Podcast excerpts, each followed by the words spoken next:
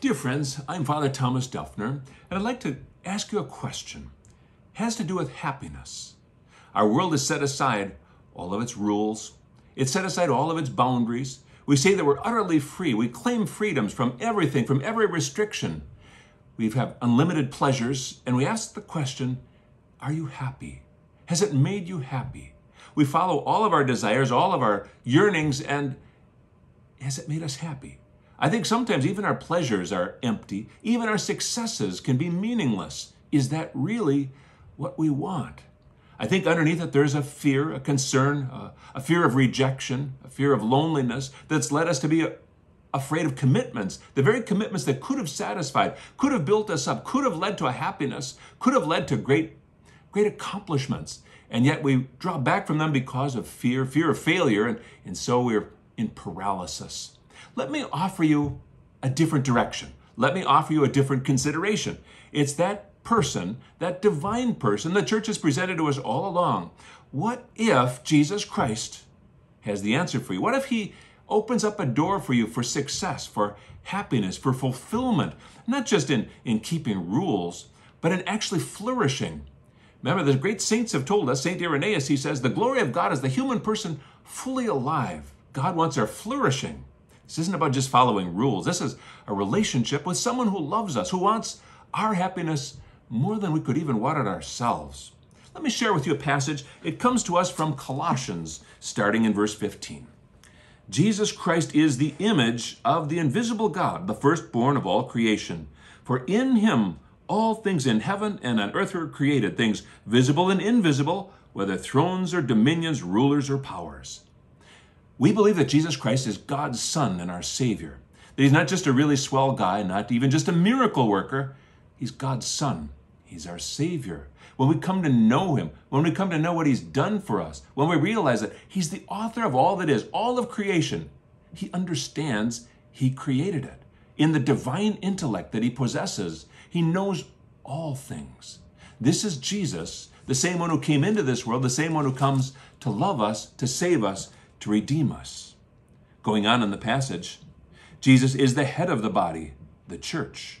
He is the beginning, the firstborn of the dead, so that he might come to have first place in everything. What they're saying here is that Jesus Christ is founder of the church, the head of the church, the mystical body. But you and I, by baptism, become members of that body, sharers in the divine life. He's the head of the body, we're the members. He's the creator of all things, we're the recipients of that share in the divine life, made sons and daughters of God. And therefore, we have a destiny in the heavens, a destiny even beyond this world.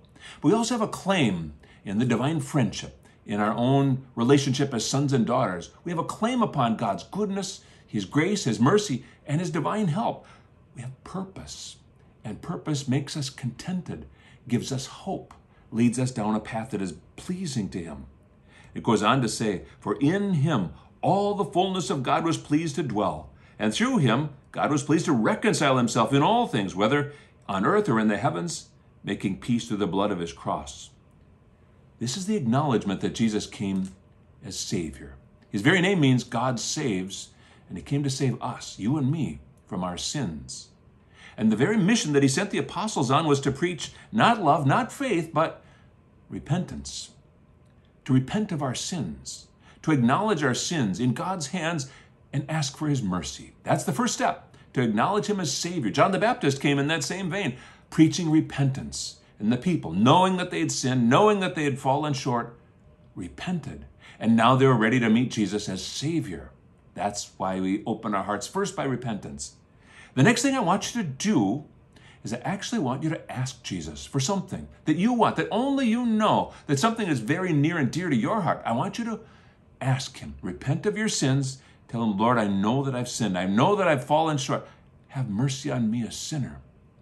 And then say, I want you to help me with this. Whatever this thing is for you, I want your help. I beg for your help. And when God answers your prayers, when he does this thing for you that, that only you know, you know that he doesn't just love everybody. You can say, He loves me. This is the beginning of a relationship. He invites this. He says, Ask and you shall receive, seek and you shall find, knock and the door will be opened. That's what I want you to do. First repent, and then ask for something that you want. And the third piece that comes out of this, it goes even further because you and I are now members of his body. We're now sent on mission. And that mission means that we're called to unite ourselves to him, to offer ourselves in sacrifice together with him to the heavenly Father. St. Paul's going to go on to say here, I make up in my body the sacrifices that are lacking in Christ. What could be lacking in God's own Son? Except that he made us his members. Now, our sacrifice has value. Your sufferings, your hardship, loneliness, all the troubles of your life now have meaning. Offered together with Christ to the Father, have purpose and draw down divine grace on yourself and on others.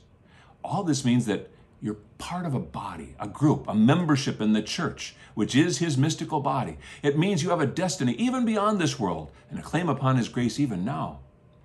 All of this means that following his plan, loneliness begins to evaporate mission begins to appear. Purpose begins to be found in our lives. Happiness begins to rise up because you know that you're loved, that you have a place in God's family, that you have a mission here to accomplish, which will bring great satisfaction to you and great glory in the kingdom of heaven. This is what I want you to consider today. Jesus Christ is the very center of our happiness.